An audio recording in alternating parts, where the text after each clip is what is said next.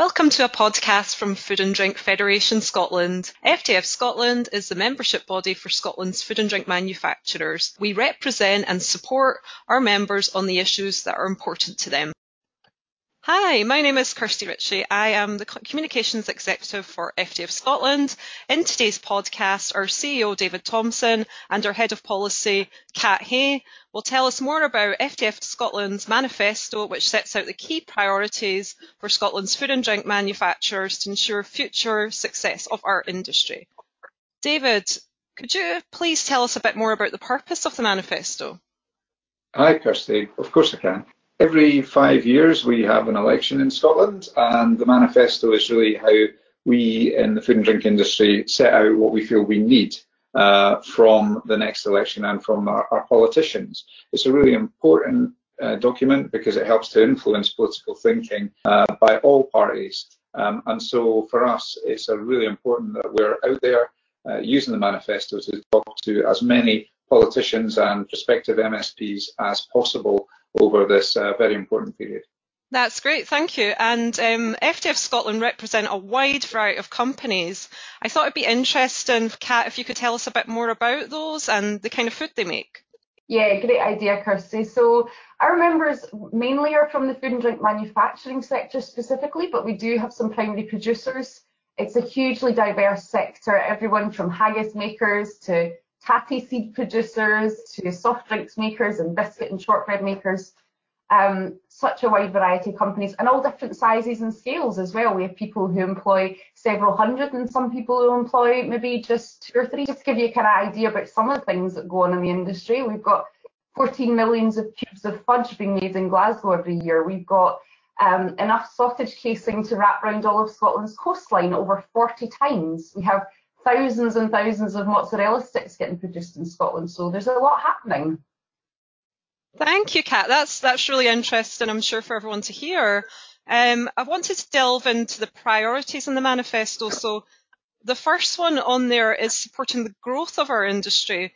Um, can you tell me why um, that's important, um, the kind of great successes of those areas, and how the politicians can support us? First thing to say, Kirsty, is that there has been an enormous amount of work in the food and drink industry over the past year in terms of making sure that there's food on shelves during the coronavirus pandemic. Um, you've seen businesses make massive strides forward, whether that's in uh, making sure that their staff are safe by reducing the number of people on site, whether it's in uh, direct to consumer marketing, uh, whether it's in changing what they do because uh, the way that people buy things has changed uh, over over the period of the pandemic. So there's been a huge amount of that work and, and, and really heroic work to make sure there's food on shelves. And, and a lot of that is hidden. So that's why we talk about uh, the, the, people who work in food and drink as hidden heroes of the coronavirus pandemic. And I think it's really important to stress that. Um, uh, you know, there's been tough times uh, and businesses have been really adaptable, uh, but it's had a huge impact on businesses. Yeah, I'd add to that. I mean, I'm, I've been so impressed with um, many of our food and drink manufacturing members in Scotland who've been donating food to key workers and the vulnerable during the pandemic. Um, and not just going to um, searching for how can I keep my factory compliant with COVID regulations, which has been a fast moving and ever changing beast, but also how can I make sure that my site is the safest place that my my my staff, my co-workers can go to. Um, so it's going over and above just what's required. It's it's we want to make sure we look after our staff and look after our communities. Um, and, and that's to the heart of the food and drink industry in Scotland. It's it's why it's such a great industry to be part of. Absolutely, and I think the the important thing here is what we're asking for going forward is to understand the impact that coronavirus has had on the industry, to understand the changes that have been wrought by the Brexit process, whether you think it's a good or bad, bad idea, uh, there have been changes and lots of businesses have struggled to adapt. Um, and so that's why we're saying a couple of things. The first one is that um, government should really concentrate on making sure there's a stable platform for businesses to thrive and grow. Um, and the best way to do that is to make sure that they, they don't change the rules and don't do that in a way that negatively affects our food and drink industry. So there's a lot there that we're saying to government, please just hold on, wait till the industry stabilizes, wait till the industry grows, and then see what we're working with before we introduce other policies that will introduce costs or difficulties onto the industry. And I think the, the, the second thing is actually, you know, there's been a great partnership between industry and government over the past 15 or so years, um, which has shown that government investment can be repaid multiple times by the growth of the industry. Um, and uh, that Scotland Food Partnership is one that has had um, you know significant investment to support the recovery from coronavirus and uh, the changes wrought by Brexit. Uh, and we want to make sure that, that whoever's in power, that Parliament uh, and government support for the industry continues uh, in a way that helps the industry to thrive, develop, and, and, and make the right choices. It's been really critical over the past 10 years. It's been a great success. You cannot buy that partnership. People from around the world come to Scotland to learn about what works here. Um, and it's really, really important, I think, that that partnership continues and grows even further over the next decade. I noticed there's another priority about supporting healthier choices in, in, in, our, in our communities across Scotland. Kat, can you tell us a bit more about that? Thanks, Kirsty. Um, absolutely. Food and drink manufacturers are more than ever trying to help consumers and shoppers make those healthier choices and make it easier for them to do so. Um, just to give you one example of a great piece of work that's been going on in Scotland is our Reformulation for Health programme. So that's being funded by the Scottish Government and it's about supporting Scottish food and drink producers to make their products healthier. Uh, the programme's been going for about two years and has had a great success, um, engaging with more than 400 companies across Scotland. David, did you want to? I wanted to, to say, yeah, yeah, I wanted to say, Kat, that the it's um, the thing that's really surprised me about that, um, and one that we, when we planned it, we weren't expecting, was the huge hunger from Scottish food and drink businesses to engage in um, uh, looking at their recipes and trying to make their products healthier. It's actually, I think, shocked me uh, the the the desire from businesses to do that, and it's one of the key things that we want to make sure we can help support businesses do going forward uh, by making sure that there's a continued funding of that project. Oh, definitely. And again, the breadth of companies that that program has worked with has, has been really surprising too. It's everybody from, from cafes to restaurants to ingredient suppliers to manufacturers to high street butchers and bakers. Um, whether it's looking at a lower salt mix for sausage rolls or for looking at um, ice cream and how they can make lower the fat in it. There's been so much going on and, and we hope that that can continue. I think the other thing to pick up on health is the, um, uh, of course, there, have been a lot of changes in the way that uh, government has looked at health over the past few years and quite a lot of concern um, around uh, obesity. And obviously in, in Scotland, we saw uh, the government at the moment uh, planning to have a set of restrictions on businesses um, in terms of how they could market their food thankfully, because of the coronavirus pa- pandemic, um, they decided to um, uh, pause that legislation. But it's one of the things that is likely to come back uh, in terms of the the kind of manifestos uh, going forward. So um, I, I, was wondering, Kat, what you thought about that and, and, and what we what we'd be asking government to do. Yeah, I mean, that's a real worry for the businesses. And just to go back to the reformulation programme, it kind of undermines the great work that these businesses are doing on a voluntary basis because they know there's consumer demand for these healthier products and they're working towards delivering on those.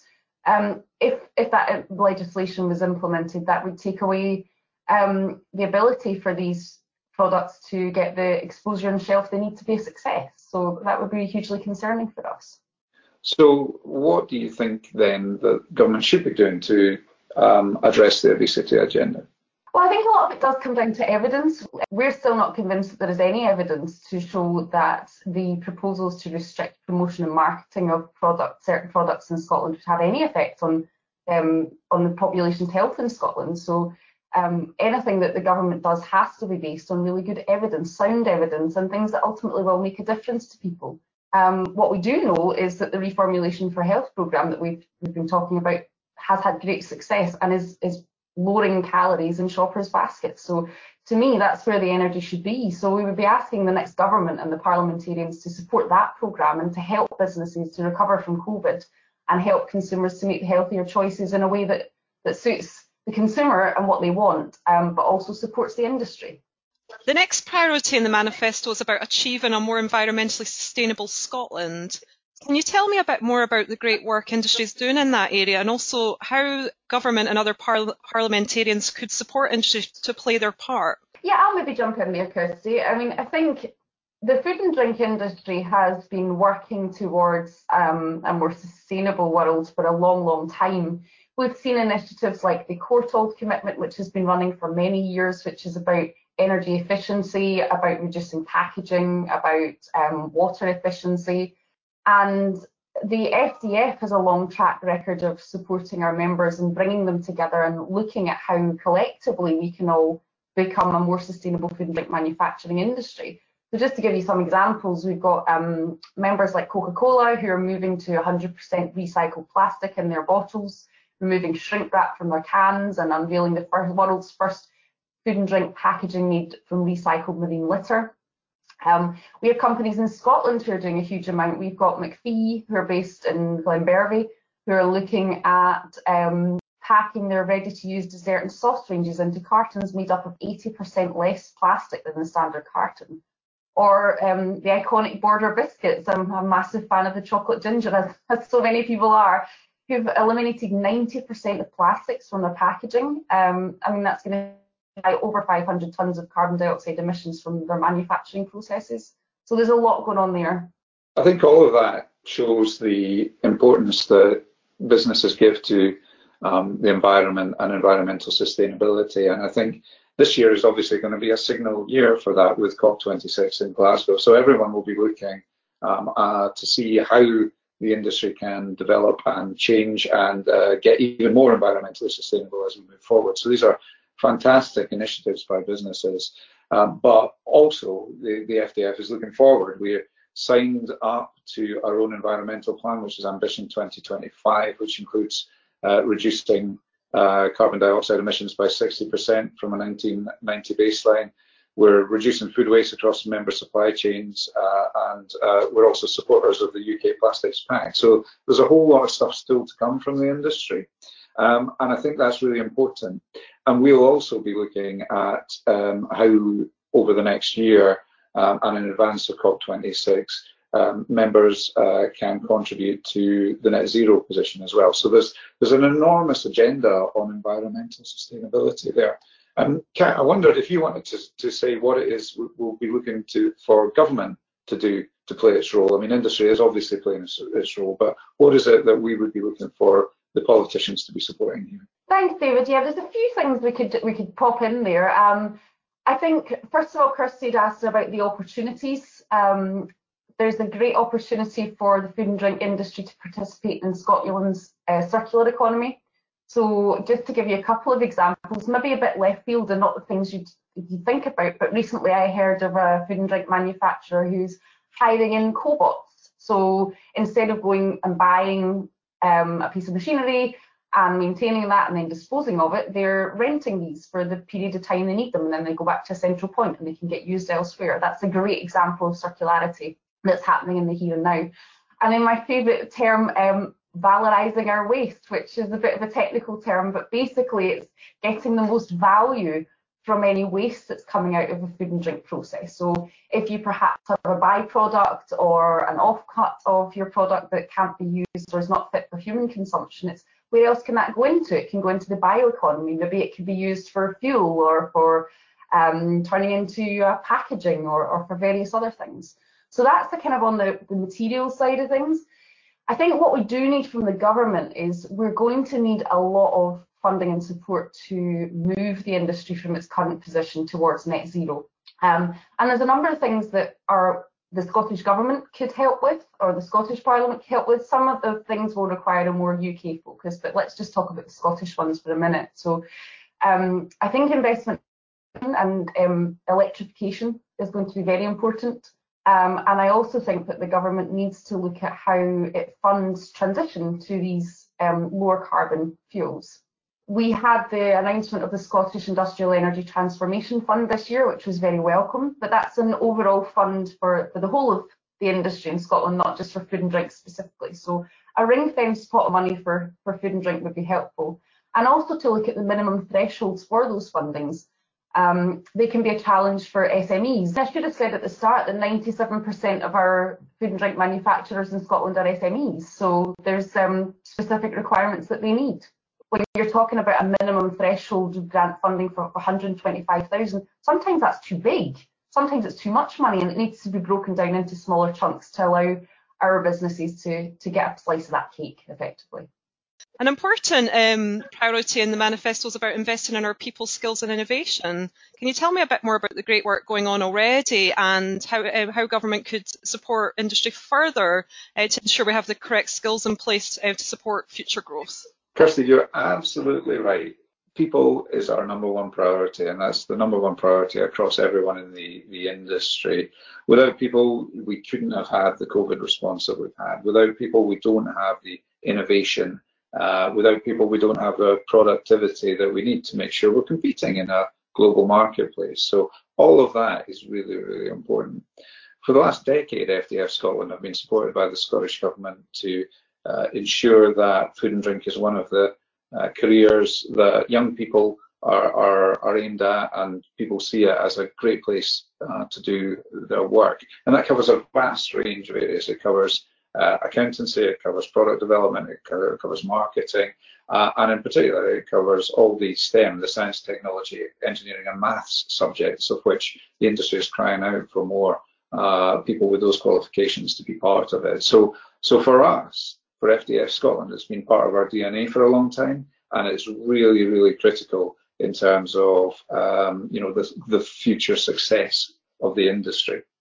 I think just to add to that, I mean, future skills needs, every time I go to a meeting, I get asked, what are going to be the future skills needs of the industry? And the answer is, we kind of know, we don't know yet, but there's a lot of research going on, and that's going to come down the, the line very soon. And it's something that we hopefully will be doing a podcast on in the future.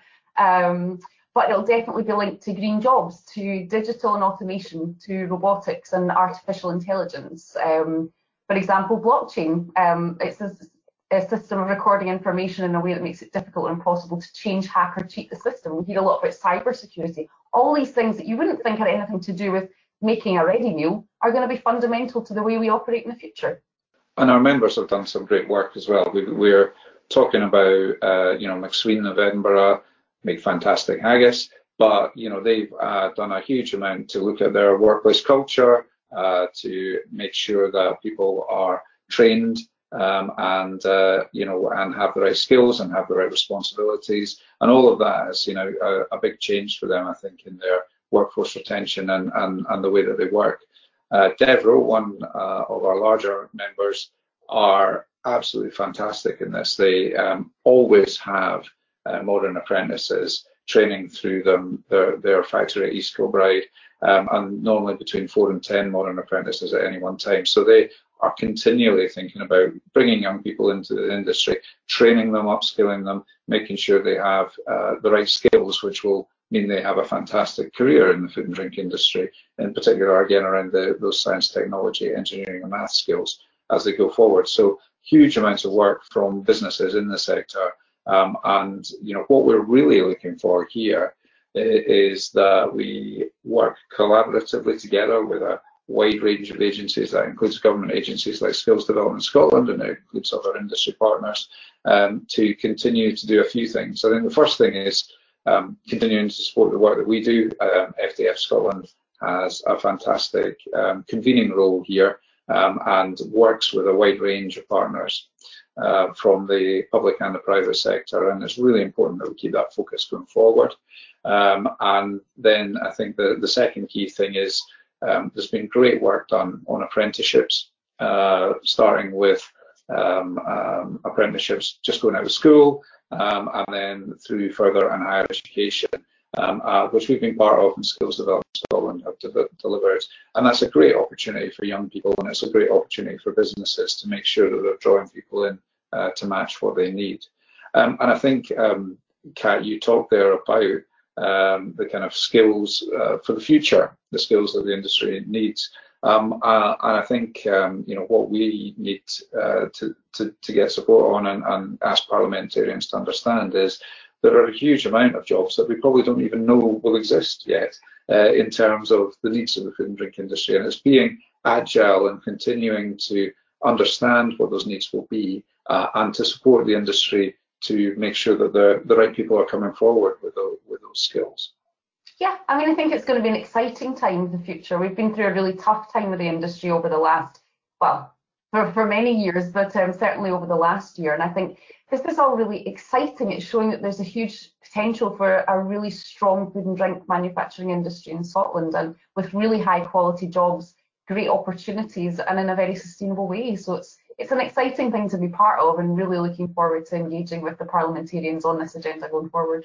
I, I would agree. I would just I would just echo that. One one of the important things to say, yes, it's been a hard time, but the food and drink industry has a fantastic future in Scotland. It has real opportunities to grow, real opportunities to develop innovation, and real opportunities to provide high value jobs for people all across of Scotland. And and that's why it's great to work for FDF Scotland to represent uh, many of those businesses. Um, and you know, I have a huge amount of confidence that this industry will continue to thrive and grow uh, over the next decade or more. But what we need is to make sure the government is there um, working with us every step of the way. And that's what this manifesto is designed to help. So obviously today you've heard about the critical work that FDF Scotland is doing, taking the needs of the industry to politicians uh, in advance of the elections. We need you to be part of that. We know that we're good at doing this. We know that we uh, deliver excellent value for money to our members, uh, and we know that we're responsive to members' needs. Um, but we also need you to make sure that we've got the weight of our arguments and those land with politicians there. So if you want to know more about membership, then please get in touch or look at the website at www.fdfscotland.org.uk. Thank you, Kat and David. It was really good to catch up about the manifesto today. Thanks for listening to this podcast from FDF Scotland. You can find out more about our work and if you're a food and drink business, how to join us at www.fdfscotland.org.uk.